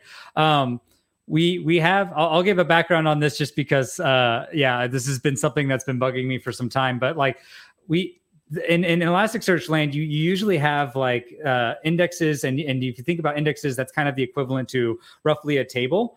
Um, and each index can actually be more considered, instead of like a one flat table, it could actually be considered a partition. And so uh, Elasticsearch typically has some sort of rules around when you're writing data to a, a generic index uh, a kind of uh, type. Uh, you could say like a, I'm, I'm storing some information about, uh, I don't know, an account or a customer or something. So you have a customer index, and you would make, you know, if let's say you're getting, customer's not a good example of this, but let's say you have like, you know, some other type of object that's going to get inserted, and it's like, you know, uh, hundreds of thousands of, of objects that get inserted daily. You want to kind of partition that out, and, and pretty typically you'll, you'll have it partitioned by time. So you'll make, you'll cut a new index like every day or every week or something like that. And it's, it works very similarly to how you would expect like a, a Hive partition to work when you partition by some, some, uh, you know, column or frequency, like date or something like that. And so, Um, so Elasticsearch does this with indexes, and they typically, as you would expect, like, you know, most of the, the schemas or the kind of, uh, the, you know, the, the way that you represent the data in, in, um, in, in each of these Elasticsearch documents, you know, they're, they're typically aligned, right? You know, if you, you're not changing too many things. But that being said, I say typically it's a very much rule of uh, kind of like ba- based on what you, you're expecting to see, but it's not reality. And and so with NoSQL, again, allows you to kind of stretch the boundaries and not have to predefine every aspect of the schema uh, up front.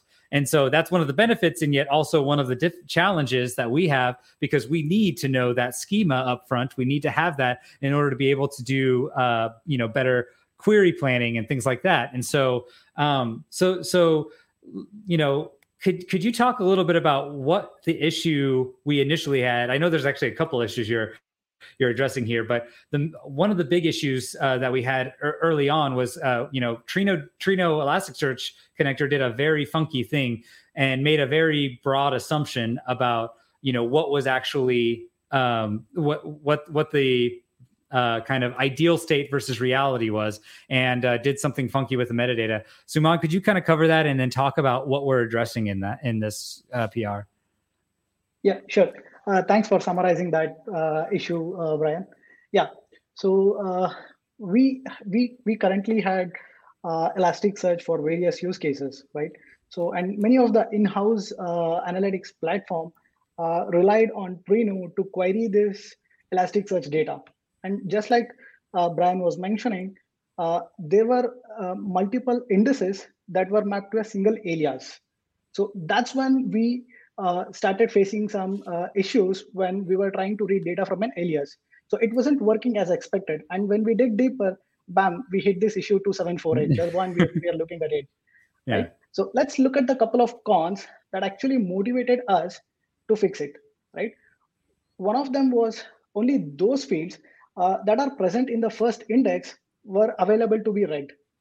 Yeah. So that's because that was the funky assumption which Elasticsearch connector was having, wherein it assumed the first index schema was the schema of all other uh, underneath uh, underlying indices. Which is a That's really the, crazy assumption, right? like it's exactly. actually kind of, but it, it it works for a lot of you use have cases. To start somewhere, right? Exactly, yeah. It works for a lot yeah. of use cases if if your your schema is not changing that much and you're not actively querying on those fields that that do have that like uh, that maybe changing nature. So yeah, so that that was the uh, existing solution that was proposed in Elasticsearch Connector, but that was also a con which motivated us to fix it. Yeah. There was one more con. So what if a field undergoes a schema uh, evolution? Like an index will have a field with string as a data type, but in a, a different index, it might be a Boolean or an integer. Yeah. So we, we kind of have to uh, handle that as well, right? So these yep. are the two cons which motivated us to fix this, take it up, uh, and we, we wanted to uh, work around uh, on this issue to actually uh, get it working uh, within G S. Yeah. Yeah. Right? And yeah. we, we, we also, uh, you know, and I'll, I'll merge in on this, but we have quite a few ways to do some of the, the controls on these, but yeah, finish talking about the, uh, the setup. And then I wanted to zoom in on some of these, uh, these capabilities that we're going to be, uh, these, these um, uh, properties that we're going to be adding as part of this P R. Yeah. Okay, sure. So, let's look at the uh, design or the proposed solution, the approach we took to solve this. Then we can come back to the configs. Sure. Yeah. So the proposed solution was to merge the mappings of all the child indices to actually govern the schema of an alias. That's the whole intent of this particular uh, ticket. So the first thing is you have to union all the fields from all the child indices.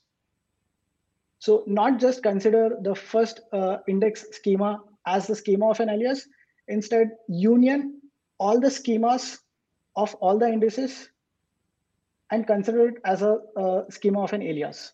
Mm-hmm. That's the first logic. And the second logic kicks in, the moment you say union, there can be data type mismatches. So how mm-hmm. are you gonna handle data type mismatches, right? There are two ways of handling data type mismatches. So the first one, what we took was merge smarter.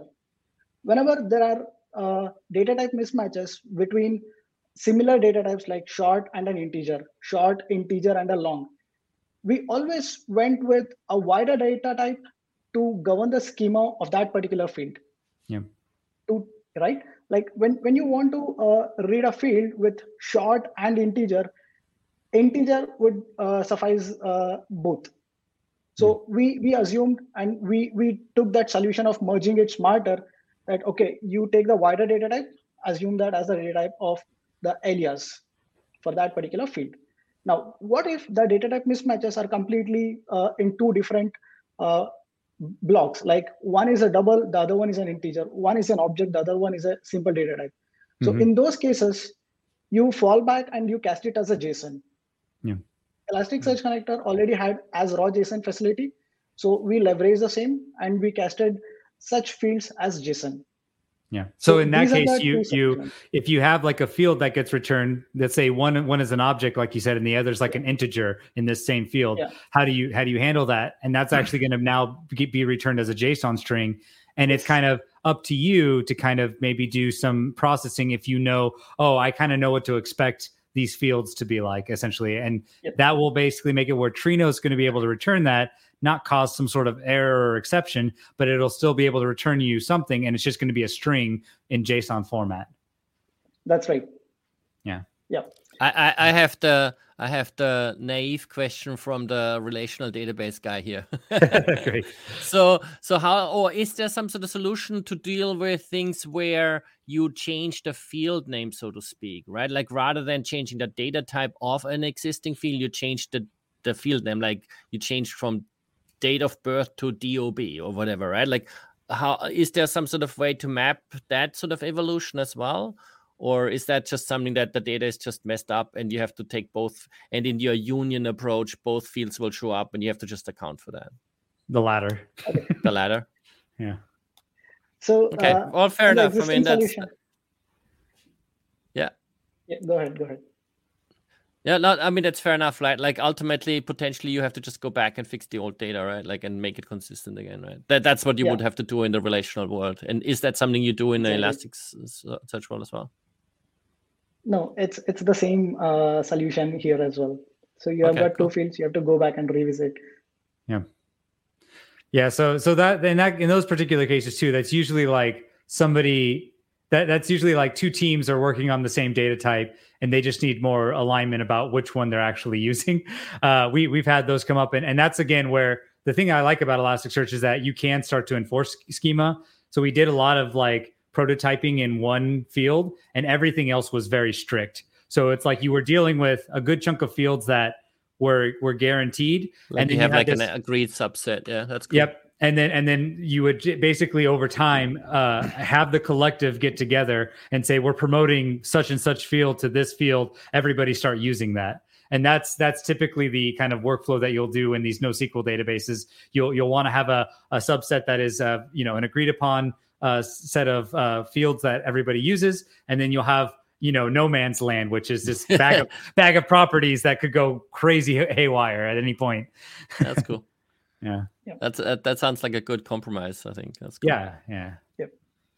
Cool. So, so could you tell us a little, Suman? Tell us a little bit now that you know we we we're going to do some merging. Like, could you tell us just a little bit about what some of these properties are going to be helping when when we do get this feature landed?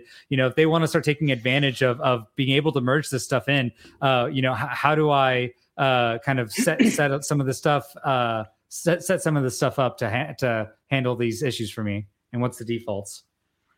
Okay, so the first property is to uh, merge alias index mappings. So to keep the backward compatibility, uh, we introduce this property to ensure that we will always go with the first schema mm-hmm. if this property is set to false, so that it's backward compatible. So by default, it's always set to true, so that you're going to go uh, go away from the legacy approach and take the new existing solution. Mm-hmm. For any backward compatibility uh, catalogs, you you fall back with this uh, property set to false. Yep. That's that's that's the intent of this. And yep. uh, when when we uh, came up with this uh, approach, there was a challenge where, what if the number of indices is huge, something like five hundred or plus, yeah, under an alias? So how do we uh, come up with a solution where we can limit the number of indices that uh, is responsible for merging? Because merging five hundred indices will definitely cause a latency issue. Yep. Yeah. So we introduce a property uh, to govern that, the number of indices for an alias schema. So we can we can provide a maximum number of uh, indices that has to be uh, used uh, to govern the schema of an alias. If we breach that limit, the ferry uh, we we we fail the query. Yep. Which means we, we, we are not bound to go more than this. So you, you have to retweak your config to actually consider it, right? Yep. Yeah. Yep. Yeah. So let's go back to the next one. So what if we want to uh, identify the fields that are actually leading to mismatch?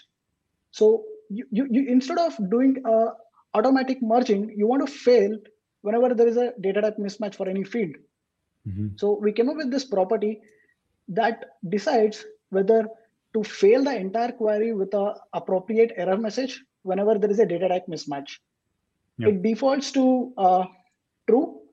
You can set it to false to actually fail the query whenever there is a mismatch. Whenever it's true, we always go back to our uh, name, like uh, uh, current solution of merging it as uh, JSON or merging smarter. Yep. Right. Now, with all these uh, features in place, we'll we'll will will be going into another problem statement wherein, what if I have to make multiple queries to the same alias within a short amount of time, like within, let's say, five minutes, and my alias is uh, having uh, close to one hundred fifty or two hundred uh, indices underneath it? Now, is it good uh, business logic to actually keep merging uh, every uh, now and then, every minute, whenever somebody looks for a schema? It's it's not a right uh, approach.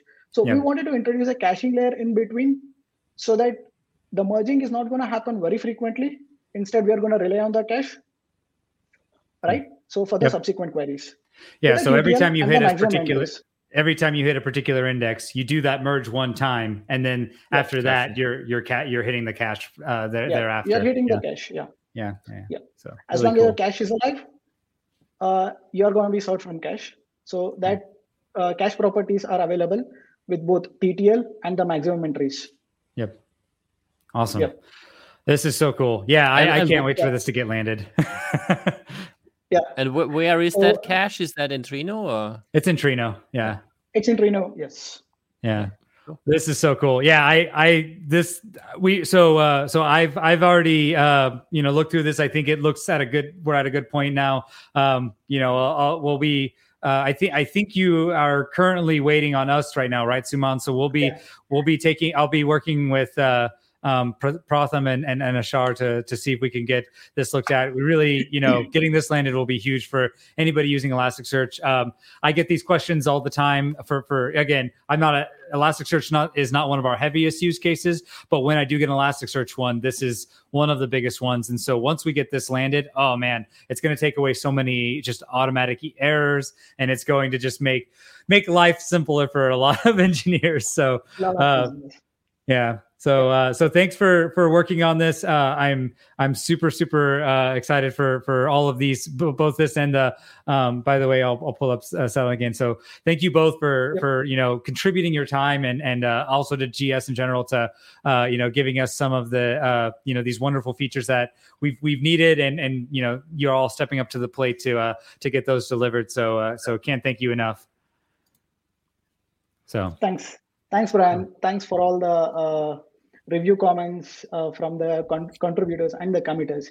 And awesome. I also want to take this opportunity to share that all the P Rs, all the work uh, we have been doing is actually part of a wider initiative that G S has for contributing and collaborating with a lot more open source projects. Awesome. Awesome. Yeah. Yeah. It's, it's so great to see what you all are doing. Um, okay. So with that, um, let's go on to the demo of the week.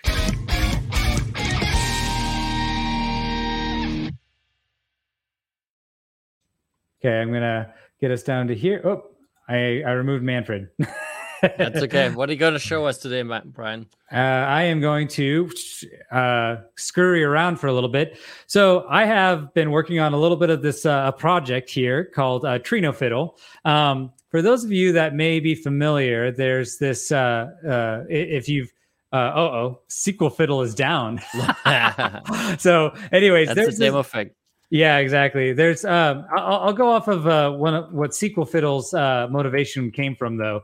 Originally, when you know you're you're sitting on Stack Overflow and you're trying to you know get a question answered, uh, particularly in J S, uh, you know they they had these uh, really cool tools that that came out of uh, you know trying to be able to provide a very concise answer and actually give you some playground to actually run uh, your uh, your changes in. So let me see if actually I can find. I know that I had like one of these. Uh, yeah, they're uh, all browser based, right? So you just muck uh, around yeah. in the browser, no nothing to set up on your machine and anything. So exactly. So everything is pulled in in, in the browser, uh, nothing on your own machine, and then you basically get this uh you know this uh, capability to see, oh, if I run this code, here's the the outcome. And so S Q L Fiddle, uh, so this originally was done in, in JavaScript and, you know, kind of web-based uh, uh tools, um but then, you know, there I think there's actually something called uh let me see fiddle dot io. I think there's some sort of uh maybe that's not oh no that's a whole wrong thing. But there's, if you look up uh, different fiddles, there's like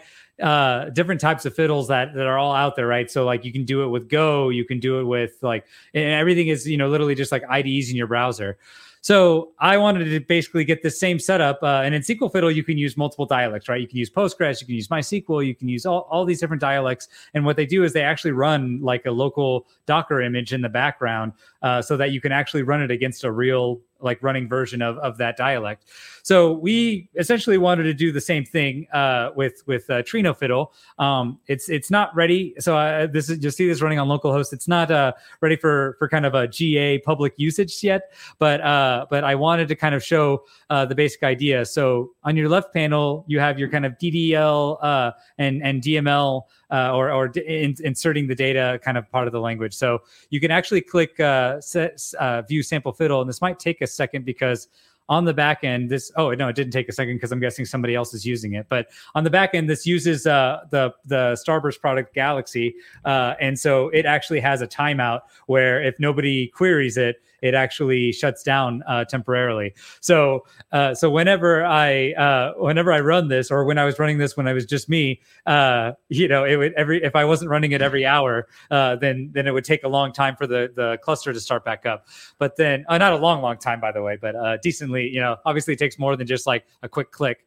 So this is actually pulling data out of our um, our sample data sets that come by default in Galaxy, and uh, and then we just basically make a copy there, um, and then you can actually, you know, so that that sets up the uh, the D M L or the sorry the uh, D D L side of things, and actually creates, you know, a, a, a real data set here, and then we can actually run queries against that data set on this uh, panel, and then, you know, it actually, you know, executes there, and you can now I haven't.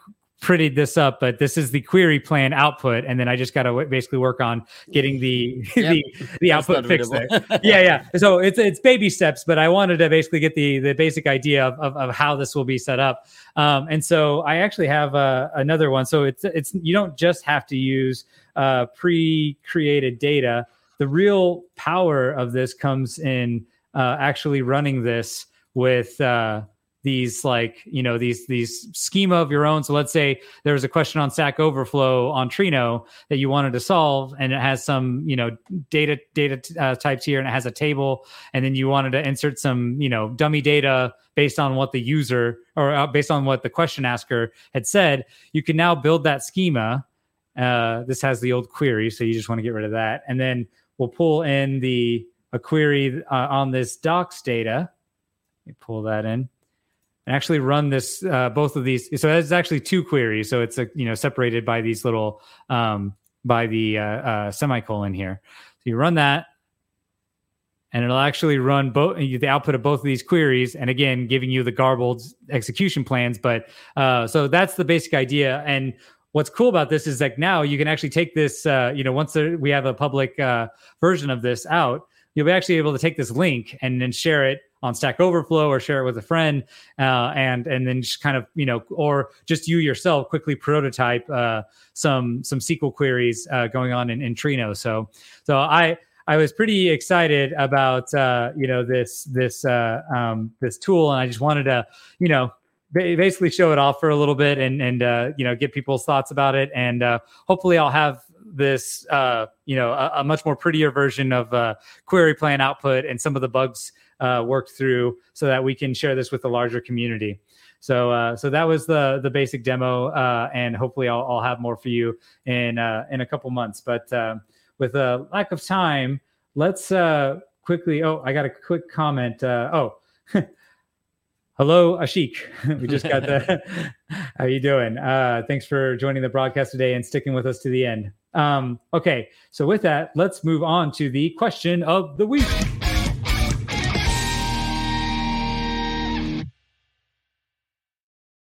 Question of the month every time. Question of the episode. We'll get it. Well, well, that's a good uh, uh, suggestion. So, um, so let's pull up the question of the month.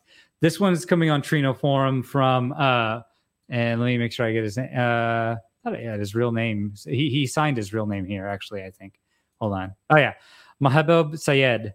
So. Um, The question is, uh, does the Hive connector support Carbon data as the data format? So I'd actually never heard of Carbon data uh, before I, I saw this question. Um, and I so, only heard of Carbon dating, but that's different. Carbon dating? What is that? Well, how you how old you determine how something is based on the carbon oh, content. Right? I thought it was a new. I thought there no, was a no, new no, app. Not that kind of dating. I, I, I, I thought I, I thought I thought there was like a new uh, like a, a new alternative to uh, what's the what's the, the, the app that all the youngins are using to, to meet each other these I days? I wouldn't know. so, uh, so anyways, Ca- Apache Carbon Data is a, a open source project, and it's basically, uh, it looks like it's an alternative format to something like Orc actually, or, or Parquet. Oh. Could be totally wrong about this, but it's saying, a fi- it's saying it's a file format. So I imagine that that's what it's uh, doing. Um, and so, uh, so basically, Uh, they were asking if there's a connector for this. So I did a little bit of digging, and I found out that the Carbon Data um, Car- Carbon Data project itself actually has a uh, a well, what they call a Presto connector. And so obviously my quick question was, well, which Presto? So I jumped into that. Uh, let me go back to this. I jumped into that, and uh, let me pull this P R up. So if I look at actually, if I look at Carbon Data, and I go to their their P O M, and I look Presto, I see that we are using version, oh, where is it? I swear it was here. There was like three three three or something. Oh yeah, here we go. Presto version three three three. Therefore, it so is actually Trino. Trino. Yeah. so uh, so uh, we're they're using Trino here, um, but they it looks. And then I found I, I then was like, well, probably there's a pull request that maybe has somebody asking about Trino, or at least an issue. And sure enough, uh, somebody in the community back in last August uh, already uh, did did some changes here to uh, to try to support Carbon Data on Trino. So you can I, I've linked this in the uh, in here. So if you are using Carbon Data, somebody's working on this. It looks like it kind of uh, fizzled out for now. Um, and there's all this ta- chatter back and forth, and I think they got kind of stuck. Uh, this was some of the feedback here. Um, and, and then it kind of fizzled out at, at, a, uh, you know, a couple of days after the initial opening. So I'd be interested, you know, if, if you're this user, uh, C Z Y zero zero six, uh, uh we, reach out to us. We'd like to help you out. Or if you are interested in, you know, kind of pulling forward with uh, this kind of uh, uh, change, and you're using Carbon Data, uh, we'd be, I'd be really happy to to try to help you out and, and get you in, co- in contact with uh, some of the maintainers at Carbon Data and see if we can just get a discussion going. Um, so the the question is, uh, if you if you are so motivated to actually get this working, you could probably pull that version that that that user put out. Uh, you know, it was only six months old, and probably it's I think it's on uh, version three fifty-eight is is uh, what I saw in the P R. So you could probably just quickly update the version, and I imagine that there's probably not too much to change on that end. So uh, so try to pull that down and then compile it, and then boom, you can use Carbon Data. That is the current option. But, uh, you know, long running, I would love it if somebody would, you know, want to look into this, or if you use Carbon Data and want to use it with uh, Trino, here's your kind of option. And, and we can do uh, our, our part in helping you uh, contribute this. So if it's really only a file format, well, only whatever that means. Yeah, right, right. Like, right. then, then. The idea would probably be to just implement a reader slash writer. So how we have the Parquet reader and the Orc reader and writer, if you add a separate reader, and then it could potentially be used in the Hive connector. Yeah, yeah, that's totally a guess, but that might be something. Yeah. So, but yeah, anyways, definitely reach out to us. Yeah, yeah, I, I, I'm hoping. So this is I, this was kind of a, a multifaceted uh, uh, goal here, was to, you know, talk about the question of the week and and what the con- kind of half answer is right now, and then try to put it out to the community, say, hey, if you're using Carbon Data, here's your option to to no, contribute to the community. Uh, so let's see. Uh, oh, thank you. Thank you, Rose, for, uh, for always being there to remind me when I, I made a, a boo-boo on the P- PR of the month. I need a, we'll go with episode now. I'm going to try yeah, to I think that get might those. Be worth it. One day I'll get those episoded. We really, really need a demo on how to connect to Trino using a library, Lento Presto, and the documentation. Nothing is mentioned about how to authenticate. Well, Ashik, I will do my best to getting a tutorial set up, and then we'll see about, uh, you know, I'll talk with Manfred to see if we can uh, get something. I don't know if we, at some point, you know, do, do I honestly don't know what he means, connect to Trino using a library. Yeah, I'm guessing it's probably saying, like, how do I, like, from Java or something like that, or from, like, another, uh, like a client. Yeah, but that's like that... from client, that's a J D B C driver. We have the yeah. Trino Python client, and uh, those. So all of those are documented. So it's probably just a more detailed question on what he's looking for. But yeah, yeah. I think I think what would be really good is if we did have, like, um, a bit of a tutorial there. And that's that could be something that we put together as kind of a, you know, uh, how to run, let's say, how to connect uh, Trino through like J D B C Spark or Spring J D B C or something like that. You could use a tool like that, and that, and then once you've done it with one J D B C tool, it's pretty pretty straightforward. I mean, some J D B C tools vary widely on yeah. how you set things and stuff, but it should be pretty straightforward to kind of uh, uh kind of pull out from from uh, that. So, anyways. Uh, I, I think we're getting close to a, a time here. So I wanted to uh, really quickly say again to all of our guests, Sumit, uh, Ramesh, Suman, Siddhant, thank you so much for all the work that you've done uh, for, for the show uh, in the community and uh, what you all continue to do day to day. Uh, really excited to see what you all have going on at Goldman Sachs. And uh, thanks again for joining us. Is there anything else you wanted to say before we, we hop off today? Uh, thank you, Brian, like for uh, having us here. It was really like we enjoyed uh, the show, right? Thanks uh, again for having us here. Absolute pleasure. Pleasure's mine. All right. Well, great. Uh, we'll be putting a couple links into the show about like where to find more uh, resources and information about uh, Goldman Sachs and uh, amazing work that they're doing. And uh, uh, we'll obviously be here next month. Oh, one quick thing I wanted to mention. Um, I'm going to be uh, on leave uh, in a, for the next couple months, and that means Manfred here is going to be running the show. So um, I'll, I'll find co-conspirators that help me. I'm yeah, sure. Exactly. I actually think we we have uh, somebody who, uh, who who just joined uh, uh, in the yeah, Rose uh, might community. Help. Costas might help. There's other yep. people around. Yeah. I might I might pull at some developers or whatever. I'm sure we'll, we'll we'll manage something. Worst case, we'll have short episode where we just talk about the releases. Yep, that's the very worst. Uh, so so I'll be gone for you know the next two months. Uh, I have a, a little one coming on the way, and uh, I'll be back. Back whenever, hopefully not with huge bags under my eyes, but uh, I'm sure you look springy and young still. Um. That's right, yeah. Um, so, anyways, uh, uh, thanks to all of our guests. Thanks to everybody who was uh, tuning in today, and we'll see you all in a month. Music for the show is from the Mega Man six gameplay album by Stav Sławikowski. Don't forget to give us a star on the Trino repository at github.com forward slash trinodb forward slash trino. And for more information on future shows and to find show notes, check out trino.io forward slash broadcast.